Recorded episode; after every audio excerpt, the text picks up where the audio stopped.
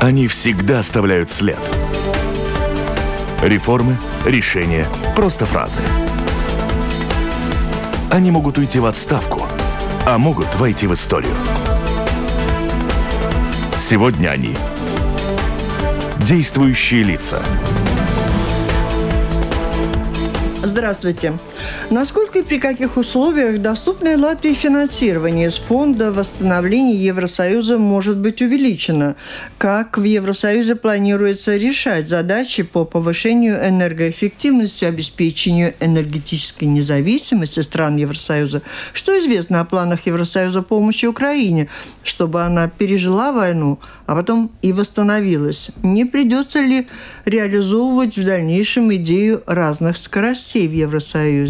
А еще о прошедшем на этой неделе в Риге саммите инициативы трех морей и бизнес-форуме. Говорим сегодня в программе «Действующие лица» с вице-президентом Европейской комиссии Валдесом Домбровскисом. Здравствуйте. Э, добрый день.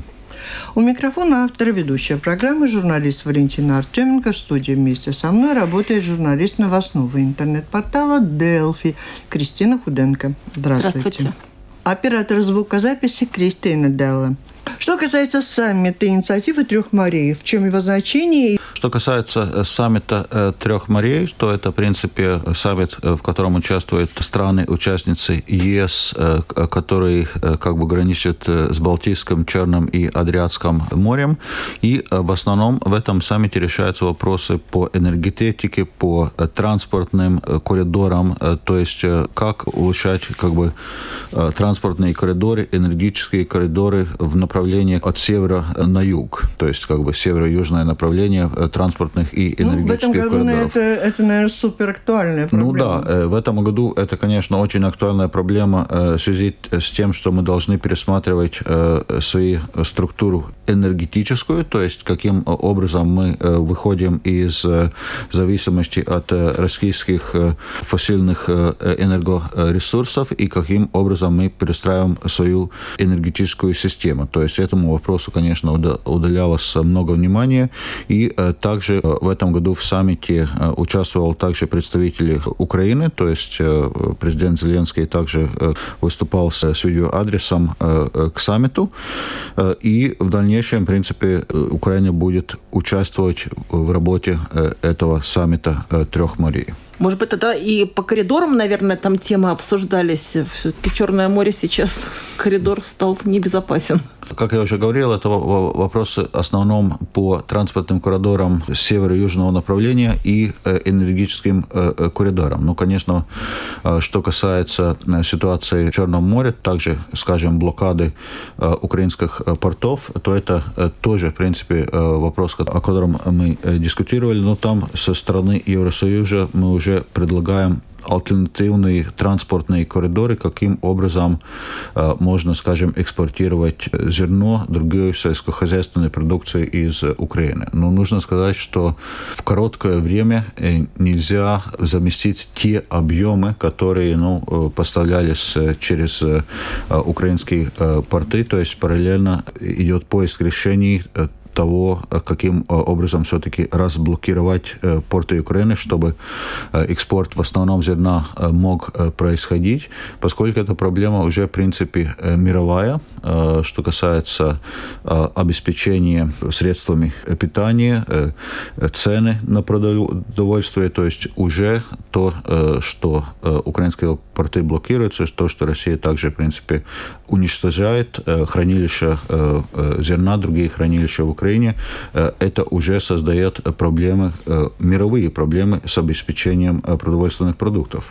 возможно ли, что будут через Беларусь вести это зерно? Или нет? Вот и через нас, соответственно. Проблема в том, что Беларусь также является как бы соучастником, соагрессором этой войны. Режим Лукашенко предоставил как бы российской армии плацдарм для нападения на Украину.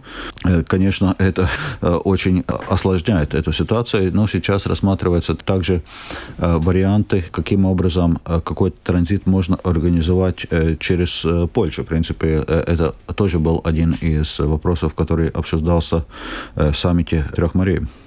А скажите, в саммите трех морей принимали участие страны не только Евросоюза, если мы говорим сегодня о том, что Украина в дальнейшем будет участвовать? Э, в принципе, эти страны Евросоюза, но как стратегический партнер также участвует э, Германия, которая как бы не является, собственно, членом этой инициативы, также как стратегический партнер участвует э, Соединенные Штаты Америки и также Европейская комиссия. То есть я представлял в этом саммите Европейскую комиссию.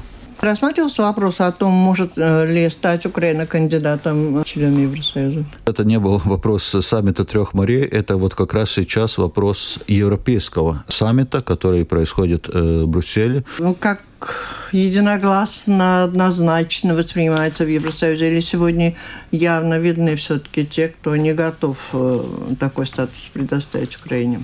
Э, что касается э, саммита, то это, конечно, должна быть единогласная поддержка всех стран-участниц ЕС. Но нужно сказать, что самые большие страны-участницы ЕС как бы уже такое свое позитивное мнение публично высказали. Германия, Франция, Италия, также Нидерланды. Конечно, есть большая поддержка Центральной и Восточной Европы. То есть, ну, э, я надеюсь, что все-таки результат саммита будет э, положительным. То есть, э, то, что мы предлагаем, это предоставить уже сейчас статус страны кандидата ЕС Украине.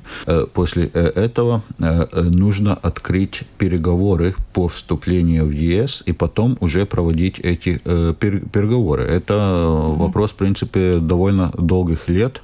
Скажем, в ситуации Латвии это э, длилось порядка пять лет переговоры о вступлении в ЕС. Условия, которые должны будет выполнить Украина, они более смягченные, э, имеют какие-то ну, льготные такой вариант, или как для всех, кто вступал в Евросоюз? То, что, в принципе, изменилась ситуация, значит, нападения России э, да, на, да, на вот поэтому я спрашиваю. то как бы сказать, перед войной ну, не было такой однозначной поддержки Украины, но также Молдовы, Грузии предоставить им европейскую перспективу. То есть не было, э, ну, в принципе, непонятно, будет ли Евросоюз готов когда-либо принимать эти страны в Евросоюз. И сейчас, в принципе, вопрос э, на этот э, вопрос дан, что эти страны имеют европейскую перспективу и будут иметь возможность вступить в Евросоюз, конечно, при исполнении целого ряда условий. То есть Молдова с Грузией как получает благодаря этому определенную перспективу, благодаря тому, что отношение к Украине вот сегодня такое особое. То, что, значит, предложение Еврокомиссии, то предоставить статус страны кандидата ЕС э, Украины и Молдовы, как бы, ну, э, незамедлительно, и уже после этого исполнять дальнейшие э, условия. В случае Грузии есть некоторые предварительные условия, по исполнению которых Грузия тоже сможет получить статус страны кандидата ЕС. И что касается помощи и поддержки Украины, как она выглядит на сегодняшний день, каковы перспективы, сколько денег уже выделено, сколько планируется выделять? Э, Украине предоставляется сейчас э, э, объемная финансовая помощь по разным каналам.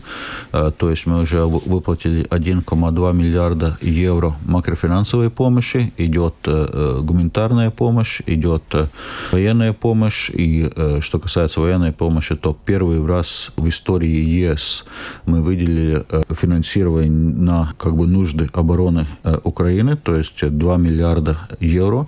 И это помимо того, э, того всего оружия, которое предоставляют страны-участницы ЕС. Это уже дополнительная финансовая помощь как раз для закупки э, вооружений и других вещей для обороны э, Украины. Сейчас мы со стороны Еврокомиссии подготавливаем новую программу макрофинансовой помощи в объеме 9 миллиардов евро. Также, конечно, предоставляется помощь с европейских финансовых институций, как и Европейский инвестиционный банк, банк, Европейский банк э, реконструкции и развития, и э, с Международного валютного фонда, с Мирового банка, с других стран. То есть, ну, в принципе, Украина получает э, сейчас объемную финансовую помощь. А оценивается ли как-то то, что украинские беженцы все-таки приносят в страны Евросоюза также и добавочные налоги и рабочую силу? Здесь мы сейчас э, говорим о поддержке э, Украины. Конечно, также предоставляется э, средства, в том числе и из бюджета Евросоюза для поддержку э, беженцев э, Украины, поскольку как бы краткосрочно это тоже значит значительные дополнительные затраты, особенно в тех странах, которые принимают очень большое число беженцев. Потенциально, конечно, они также могут уже сейчас работать и также приносить, конечно, налоги, но в краткосрочной перспективе это, конечно, значительные дополнительные затраты. Ну и, конечно, мы надеемся, что ситуация в Украине нормализируется, что ну, все-таки удастся остановить эту агрессию России, и беженцы смогут возвратиться в Украину. Хотелось бы продолжить вот о поддержке. Речь идет сегодня уже и о том, чтобы иметь какие-то деньги для оказания помощи для восстановления экономики Украины? Да, ну этот план сейчас вырабатывается. То есть э, то, что мы э, говорили раньше, это ну, краткосрочная э, помощь как раз в этот э, период. Но, э, конечно, для реконструкции Украины будет нужны гораздо более объемные средства. И сейчас мы уже начинаем работать над том, каким образом этот план реконструкции Украины сможет действовать, как мы там можем... Ну, он будет уже включаться и действовать, начинать, когда, если закончится война, или речь идет о поддержке и восстановлении уже и сейчас? Ну, поскольку сейчас мы не знаем, э, когда именно и как именно закончится э, война, но, конечно, должна быть более-менее какая-то стабильность, чтобы начинать восстановительные работы. Но уже сейчас мы начинаем э, работать над структурой этого фонда восстановления, что мы можем сделать со стороны Евросоюза, как мы сможем привлечь других международных партнеров, как мы, конечно, будем этот план подготавливать в тесном взаимодействии с правительством Украины, Украины. То есть все эти вопросы уже должны э, прорабатываться. А вот что касается этой идеи, что Россия должна заплатить э, за то, что сделала в Украине, и как-то использовать деньги, полученные от России, это так фантазии какие-то или реальности? Ну, э, в международном праве существует принцип «агрессор платит», Э, то есть, э, конечно, этот э, вопрос сейчас есть в повестке дня, и мы смотрим также, как замороженные и потенциально конфисцированные активы России может также направляться на поддержку Украины, на нужды реконструкции Даже Украины. процедура очень сложная. Разве можно так замороженные уже использовать? Нет, это, конечно, можно делать по мере конфискации этих средств. И процедура действительно сложная, но, конечно, мы сейчас эти вопросы тоже все э, рассматриваем, поскольку э, действительно этот очень ну, важный э, вопрос, что Россия также должна платить за те разрушения и за те ну, проблемы, которые она сейчас создает в Украине.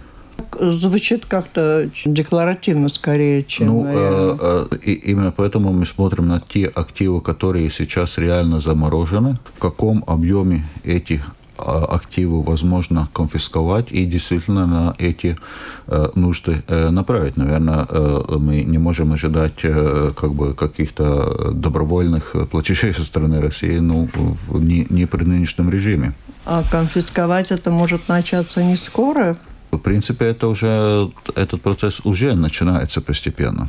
А сравнимы объемы замороженных и вот тех, как, какая помощь оказывается? Я думаю, что нужды на восстановление Украины будет гораздо э, больше, чем тот объем активов, который сейчас э, заморожен. Я хотела бы еще по России спросить, ну что за умные санкции против нефти из России готовятся, как они, как вообще выстраивают сегодня вот эти экономические отношения, как возникают э, замороженные эти средства? В принципе, мы работаем по э, э, двум направлениям, чтобы остановить агрессию России. Один – это э, поддержка Украины, другой – это, конечно, э, санкции против э, России. Уже приняли принято э, шесть пакетов э, санкций, очень, э, очень объемных и по, по разным направлениям.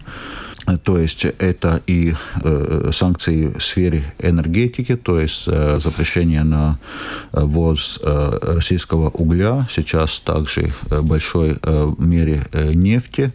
Ну, пока нет решений по санкциям в связи с поставками газа, но все равно как бы стратегическое решение в Евросоюзе принято, что мы уходим от зависимости от российского газа, и уже сейчас идет как бы налаживание альтернативных поставках, развитие также LNG инфраструктуры, чтобы эти поставки с других поставщиков были возможны.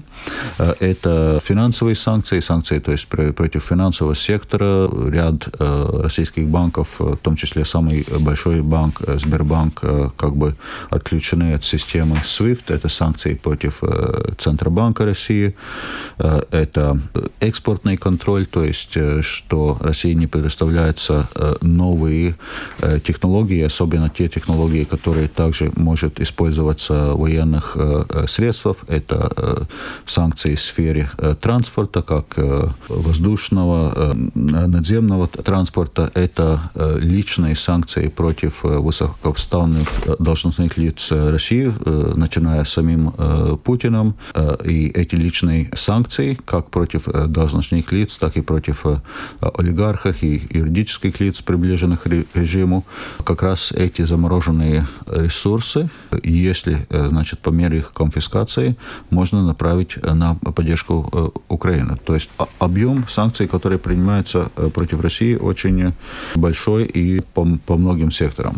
Но известно, что санкции ударили по экономикам и стран Евросоюза, причем значительно, а доходы России от продажи нефти возросли. Возросли у них обороты с тем же Китаем многократно. Продолжаем ли принимать новые пакеты санкций в расчете на то, что этот э, удар достигнет и самой России, а не только нас? Ну, нужно сказать, что прогнозы сейчас по экономике такие, что в Евросоюзе, конечно, будет замедление роста экономики, но рост экономики в целом все-таки в Евросоюзе продолжится, как в этом этом году, так и в следующем году.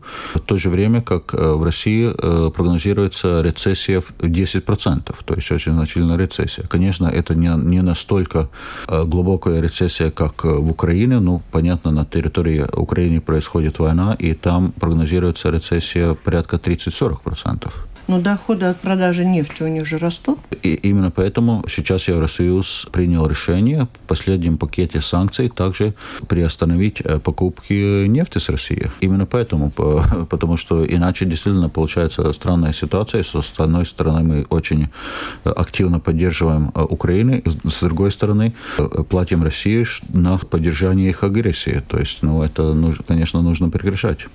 Насколько возможно полная или частичная блокировка Калининградской области? Вот сейчас там вокруг нее такой разгорелся скандал. Э, да, ну, э, нужно сказать, что ни о какой э, блокировке не идет речь. То есть у Литвы есть договоренность с Россией о как бы перемещении лиц из основной части России в Калининград. Что касается товаров, то, в принципе, ведется контроль и, конечно, транзит не проводится под санкционные товары, но таким образом Литва как бы внедряет решения по санкциям, принятые Евросоюзом. А энергетические продукты туда тоже будут исправно? поступать? Ну, сейчас я не могу там все нюансы сказать, поскольку ситуация довольно много, но, в принципе, идет речь о контроле под санкционных продуктов, транзит, который не, не, не допускается.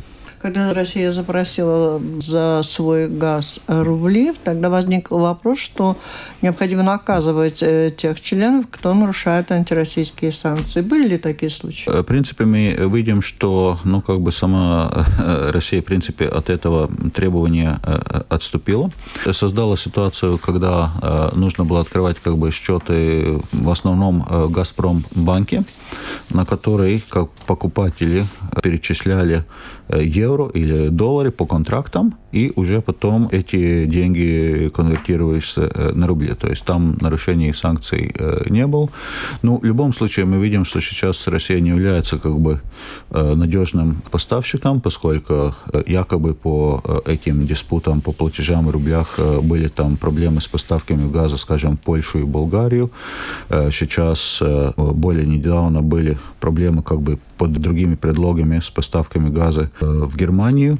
Ну, то есть, понятно то, что, что мы не можем как бы полагаться на Россию как поставщика энергоресурсов. Именно поэтому мы сейчас перестраиваем энергетические потоки и отходим от поставок из России. А нарушители санкционных режимов были в Евросоюзе? По моей информации не было, но в любом случае то, что понятно, что эти платежи проводятся покупателями газа, у которых есть эти э, контракты. То есть Евросоюз там не является, как бы, ну, у нас там нет э, как бы э, прямого э, контроля.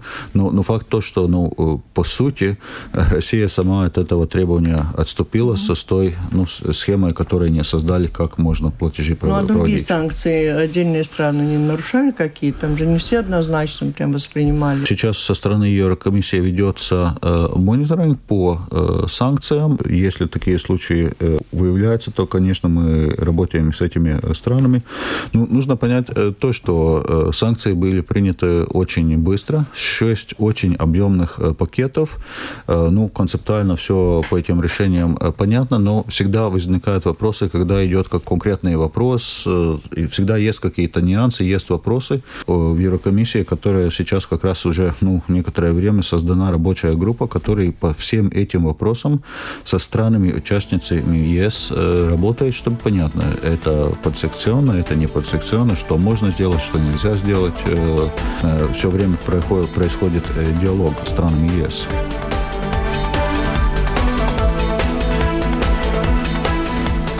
Напомню, вы слушаете программу Латвийского радио «Четыре действующие лица». В ней сегодня принимает участие исполнительный вице-президент Еврокомиссии Валдис Домбровскис и журналист Кристина Худенко из новостного портала «Делфи», оператор звукозаписи Кристина Делла. И продолжаем уже Евросоюз Латвия. А хватит ли денег у Евросоюза на все поддержки Украины и плюс к тому, хоть вы и говорите, что экономический рост – замедлится, но не остановится, но все-таки он замедлится, и денег надо будет значительно больше странам здесь этой зимой.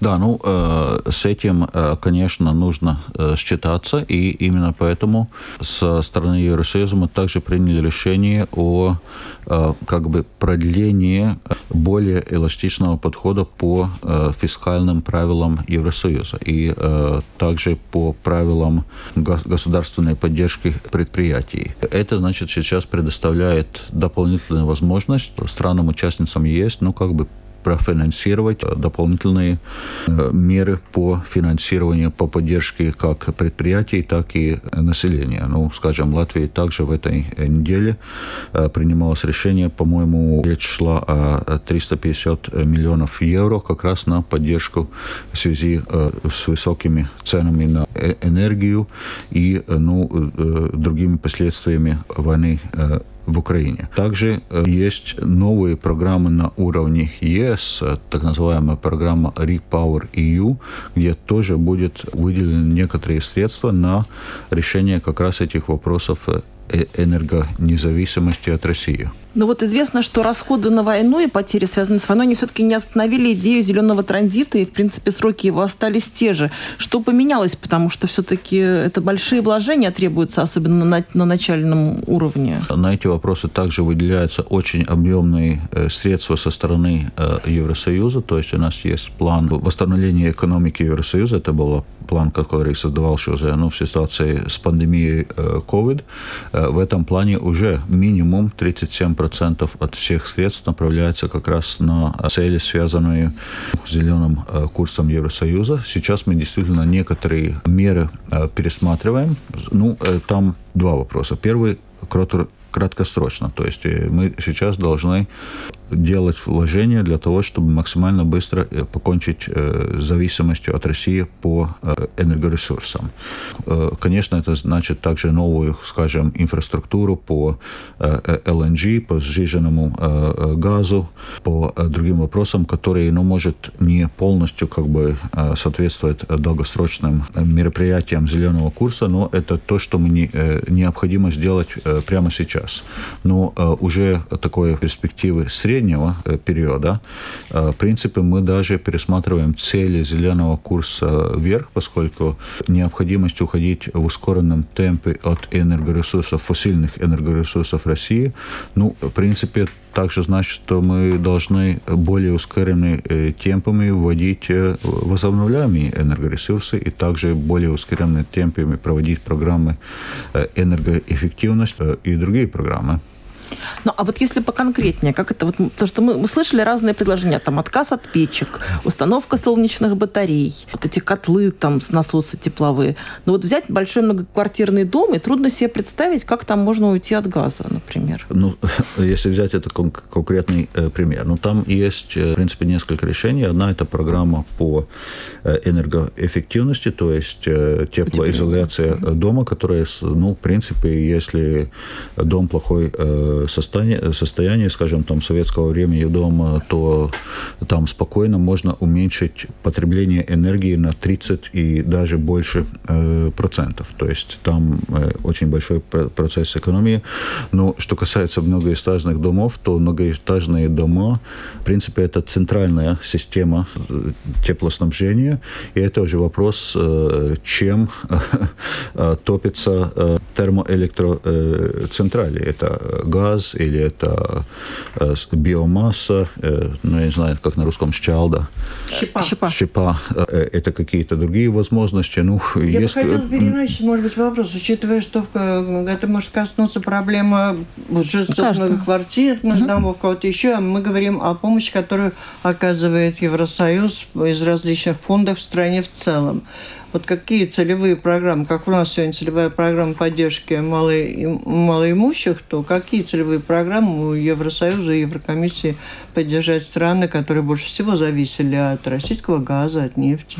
Ну, э, нужно сказать, что в Латвии, то есть уже в этот период, то есть период 21 по 27 э, год, э, доступны больше, чем 10 миллиардов евро, почти 11 миллиардов евро финансирования от Евросоюза по э, э, разным э, источникам. Это классические еврофонды, это фонд как бы, ну, восстановления экономики Европы после пандемии COVID, это то, что я сейчас говорил, новая это программа Repower EU как раз по энергетике. И есть еще и другие программы, то есть, в принципе, объем средств, который предоставляется Латвии, очень объемный, но сейчас важно эти средства как бы своевременно и успешно э, использовать. А вот что касается тех денег тогда после пандемии, что были выделены из плана восстановления экономики, Латвия тогда согласовала почти на 2 миллиарда евро. Но это на многие годы. Как идет их освоение? Да, что касается этого плана восстановления экономики, то есть э, Латвия подготовила план на 1,82 э, миллиардов евро, и сейчас эта сумма будет э, немножко больше. Вот, вот. почему? Потому что просто лишние деньги всем распределили, нет, нет, или мы сумели идет как доказать? Бы, нет, нет, что... идет как бы, это было предусмотрено изначально, идет перерасчет этих фондов с учетом показателей экономики по 2020-2021 году. Если посмотреть с изначальной аллокацией, то, в принципе, объем средств средств даже уменьшится. Правительство Латвии этот, э, этот фактор уже взяло как бы в учет и подготовило э, план уже на реально прогнозирование средств. Но сейчас окажется, что будет на 6,9 миллионов больше, чем план Латвии. Вот ну, поговорили. Ну, почти ну, 2 миллиарда, 6 миллионов. Вот человек сидит, слушает нас обыкновенный. Он боится этой осенью умереть от голода. Ну, это грубо, грубо говоря. Он боится, что ему придется ограничить себя. Очень сильно цены растут. И никто не знает, сколько будет стоить отопление компаний. Вот адресно, вот так целево, скажите, вот вот из этих денег каждому понемножку как-то достанется, там, куда они направлены, кто-то контролирует, как они расходуются? Деньги направлены на достижение целей э, плана э, э, восстановления экономики Латвии. Этот план очень детально разработан. Там все, ну, в принципе, инвестиции, реформы, которые в связи с этим планом проводятся, известны. И по мере исполнения плана эти деньги предоставляются. То есть сейчас мы уже в прошлом году предоставили 237 миллионов евро при финансировании. И вот как раз э, именно э, Сейчас Латвия подала заявку на следующий платеж 201 э, миллион евро. И на что Латвия просит 201 миллион евро? Это Мы по, должны знать. Это по мере исполнения плана. То есть э, для этого, э, конечно, нужно ну, смотреть главное, сам что план. страна должна написать, чтобы ей дали деньги? Вы смотрите на то, чтобы план был ну, красиво сейчас уже, написан, не, не, или не, не. какая-то цель была? Сейчас уже э, план, как вы говорили, написан красиво, и план мы уже со стороны ее комиссии подтвердили прошлым летом. Сейчас этот план должен быть внедряться. То есть те программы плана, которые там предусмотрены, и там вопросы, как я говорил, минимум 37% идет на э, цели зеленого курса, скажем, э, в Латвии это очень многие вложения по улучшению общественного транспорта в Риге, более лучшего интеграции э, транспортной сети в Риге с окружающими самоуправлениями. Это программа энергоэффективности, это многие другие программы. Это также, скажем, программа для улучшения состояния региональных путей, но э, параллельно также с развертыванием структуры для электромобильности, то есть э, заправочных станций или зарядочных станций для э, электромобилей. Ну, то есть, ну, а если а дать вот какие-то примеры. сегодня Латвия вот часть этих денег на эти требования к сфере окружающей среды это, эти дела отложить и как бы направить эти деньги больше на поддержку цен на продукты питания, производства. Да, ну Пер, нужно перенаправить. Э, то есть, ну то что то что э, э важно, что еврофонды и э, также этот план э, реконструкции, э, ну, возобновления экономики, это в основном инвестиционные планы. То есть это не планы на очередные расходы. Эти очередные расходы должны выплачивать сами участницы ЕС. И я уже прикоснулся к этой теме. Вот как раз в Латвии такое решение как раз в этой неделе было принято на выделение дополнительно 350 миллионов миллионов евро как раз на э, поддержку предприятий и населения в связи с высокими ценами на энергию. А есть какие-то планы временно отказаться от отдельных требований в сфере там, окружающей среды, еще каких-то вещей, которые мы должны были выполнять? Э, да, э, такие планы есть, скажем, есть такое требование по Э, тому, что к топливу э, должно добавляться биотопливо. Сейчас да. это требование э, приостановлено, то есть страны могут принимать решение, как бы этой биодобавки отказаться временно. Также, скажем, есть по сельскохозяйственной продукции, то есть есть требования, ну, сколько сельскохозяйственной земли должно использоваться и сколько сельскохозяйственной земли каждый год должна как бы, ну, отдыхать. отдыхать. Как раз в этом году этот требование приостановлено, поскольку ну, в связи с том, что есть проблемы с экспортом э, украинского зерна и других продовольственных э, продуктов, мы также стараемся нарастить в этом году больше э, продовольствия в Евросоюзе. И это даже не столько для Евросоюза, поскольку, ну, в принципе, мы по основным продуктам питания себе обеспечиваем, но для поддержки других стран, развивающих стран, которых действительно сейчас, уже сейчас большие проблемы с поставками э, продовольствия.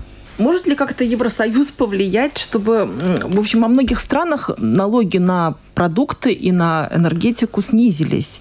В Латвии, в общем, этого не происходит. Может ли как-то Евросоюз на это повлиять или нет? Э, это, в принципе, решение, которое принимает каждая страна э, э, отдельно. И, ну, также вопрос, принимаются ли как бы меры по целевой поддержке населения или, ну, какие-то горизонтальные меры, как уменьшение ставок налогов.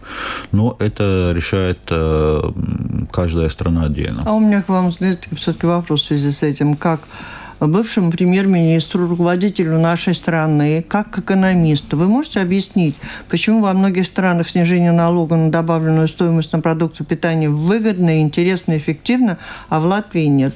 Понятно что э, то, что такая мера уменьшения ставки НДС э, на, на продовольствие, в принципе, на, на другие большие категории э, потребления, ну, это фискально очень затратная мера, то есть это уменьшает очень большой... Доходы бюджета, да? Сфере дохода бюджета. Если, с одной стороны, мы уменьшаем доходы, и с другой хотим... И не, не надо знаю... нам рассказывать, что это не поможет снизить цены. Просто наши руководители страны не, не хотят уменьшения доходов в бюджет. Ну, насколько это унижает э, цены, сейчас, скажем, э, идет очень такая бурная дискуссия в Германии, где как раз уменьшили акциз на э, топливо, угу. цены не унизились. Не Потому снизились. что они растут каждый день, как и, они могут. Они, в принципе, быть, сейчас идет быстро. как раз очень такая дискуссия, ну, действительно ли эта мера себя оправдала, поскольку, да, налоговые поступления уменьшились, а цены не ну, уменьшились. за НДС очень, что в Польше ну, да. где-то еще там, ну, Польское молоко да, заметно дешевле, чем наше. Это уже другой Другая... вопрос. Польское молоко Э, если она продается в Латвии, то она продается с той ставкой НДС, которая в Латвии. То есть там уже ставка э, НДС, какая Польша, уже э, в принципе не важно. Но это решение, которое должна принимать каждое правительство отдельно. Вопрос, уменьшая бюджетные доходы, также уменьшается возможность бюджетных расходов. С другой стороны, есть и требования по целевой поддержке, которые есть требования на повышение зарплат, в госсекторе и так далее, и так далее. То есть, ну, это все нужно сбалансировать. Есть ли какая-то политика, как уменьшать вот эту пропасть, которая уже разверзается между состоятельными людьми и бедными слоями, которые становятся все больше? Принципе, эта проблема э, Латвии э, очень актуальна, поскольку Латвия является э, одной из стран и участниц ЕС, ну, одна из самых больших неравномерностей доходов населения. И на этот вопрос уже Еврокомиссия делает упор уже в течение нескольких лет, и некоторые меры по этому вопросу принимаются. Скажем, сейчас перерабатывается система по системе гарантированного минимального дохода всего увышением как раз э, для того, чтобы ну, улучшить э, э, ситуацию с бедностью. И сейчас идет ускоренное повышение, ну, индексация пенсии, идет повышение минимальной зарплаты. Но если мы смотрим то, что сейчас делается, и уже по ну, нескольким предыдущим годам. То есть, ну, все эти мероприятия, конечно, нужно проводить, поскольку это проблема очень реальна. И, в принципе, со стороны Евросоюза мы, в принципе, ну, как бы поддерживаем те шаги, которые правительство Латвии в этом направлении делает. И, ну, и, в принципе, как бы считаем, что там еще нужно э, по этому вопросу продолжать работу. Вы говорили, по-моему, что Европейскому Союзу не грозят проблемы с продовольствием, так как Европа в значительной степени способна сама себя обеспечить основными продуктами. Не, ну, речь идет о том, что уже при нынешнем объеме производства Европа может себе обеспечить. Это может... идет речь о нынешних э, объемах производства. Евросоюз является, ну, в целом, э, э довольно большим экспортером э, сельскохозяйственной продукции. Но в то же время Евросоюз может столкнуться с негативными социальными последствиями роста цен на продукты питания. Да, ну э, это э, как раз э, второй вопрос, что один вопрос, ну, есть ли риски как бы с доступностью продукции, ну, таких рисков нет, но с другой стороны есть проблемы с доступностью и с ценами продовольственных продуктов. Ну, Доступность из-за цены? Да. Да, именно поэтому со стороны Евросоюза мы уже выделили дополнительные средства на программу как бы э, поддержки наименьше защищенных слоев э, населения. Есть такая программа как раз вот по предоставлению продовольственных э, продуктов и ну, других таких самых необходимых продуктов для... Так, то, есть, то есть речь идет о том, что производство продуктов питания ну, сейчас может приостановиться, потому что это очень выгодно, все дорого, энергия дорогая дорога, там муку не помолоть, не, ну, э, ничего не сделать. Не, ну, Многие предприятия останавливаются. Нет, ну, э, речь не идет о том, что производство остановится, речь идет о том, какая цена сельскохозяйственной да. продукции, и Но цена, конечно, сейчас завышена. И, и именно поэтому мы сейчас также со стороны Евросоюза направляем дополнительные средства на социальные программы для решения этих э, э вопросов. И, конечно, Но это должны программы, делать... это вы говорите продукты, пакеты, продуктовые пакеты да, да, для этого мы же э, выделили дополнительные средства. Но сейчас э, не столько вопрос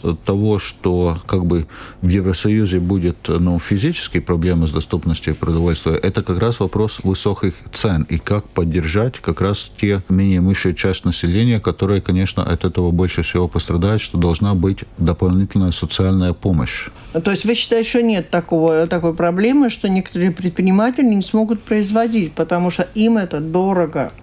Это в любом случае отразится на конечной цены э, продукта. Но, как я говорил, в Евросоюзе мы проблем ну, с физическим обеспечением продуктов не ожидаем. Но такие проблемы могут быть э, в целом ряде э, развивающихся стран. И там мы тоже проводим программы также Евросоюза, как и этим странам помочь преодолеть эту Латвия ситуацию. списке тех, кому помогут? Нет, это сейчас речь идет, ну, нужно разделить. Страны-участницы ЕС получают еврофонды, получают в том числе эти средства на э, э, продовольственную поддержку малоимущих ну, есть еще другие э, программы, как бы, ну, внешней поддержки, программы там поддержки развития стран и так далее, э, где мы сейчас также направляем дополнительные средства, чтобы помогать решать продовольственные проблемы в этих странах. Потому что действительно в этих странах э, могут быть также проблемы с доступностью сельскохозяйственной продукции, в основном из-за блокады экспорта украинского зерна и других продовольственных продуктов. В правительстве заговорили о возможном увеличении госдолга. Чем это вообще вот чревато? Да, ну, э... Говорят, все страны богатые живут долго, ничего. Не, ну, э, нужно сказать, что э, в Латвии сейчас госдолг также э, растет, и, в принципе, в Латвии сейчас э, э дефицит бюджета э, один из самых больших в Евросоюзе. Успели мы всех обогнать. Ну, не всех, но, в принципе, э, один из самых э, выс э, высоких.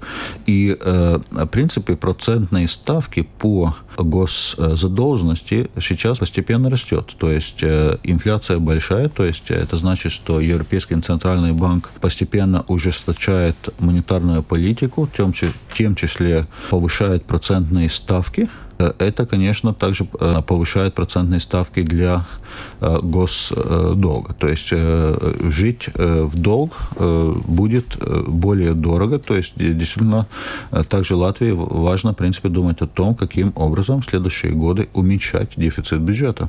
В нынешних условиях-то уменьшать, наверное, не получится. Ну, нужно сказать, что инфляция действует в два направления. То есть, э, э, конечно, это создает дополнительные расходы, э, но, с другой стороны, это дает бюджет также дополнительные доходы, поскольку НДС как раз связан ну, с ценами на потребление. То есть, если цены растет, то также доходы НДС растут. Но ну, в целом это, конечно, проблема. И, в принципе, уже сейчас ну, Латвии нужно думать о том, каким образом дефицит бюджета постепенно уменьшать. Вот месяц назад в Брюсселе на экономическом форуме подсчитали инфляцию. Сейчас она стала еще выше, чем, чем рассчитывали. То есть ну, э, в любом э, случае ясно, что э, инфляция выше, чем раньше прогнозировался. Тоже сейчас ну, Евросоюз недавно как бы подготовил новый прогноз экономики, и прогноз роста экономики э, скоррегировался вниз, а прогноз инфляции скоррегировался вверх. То есть, э, конечно, эти э, есть проблемы, которые придется решать. И уже, как мы говорили, в связи с тем, что инфляция растет, Европейский Центробанк меняет монетарную политику и Э, это, э, конечно, э, создает новые проблемы для госдолга и, в принципе, для кредитирования экономики. То есть, ну, в принципе, это, этот период как бы очень легко доступного финансирования оканчивается. Спасибо. На этом мы завершаем а, в этих непростых временах и о том, как сообща в Евросоюзе будем работать над решением надвигающихся и уже давно существующих проблем, мы говорили в программе «Действующие лица». В ней приняли участие вице-президент Евро... Европейской комиссии Валдес Домбровскис и журналист Кристина Худенко из новостного интернет-портала Delphi. Программу провела Валентина Артеменко, Латвийское радио 4, оператор звукозаписи Кристина Меделла. Всем спасибо, до встречи в эфире. Всего хорошо.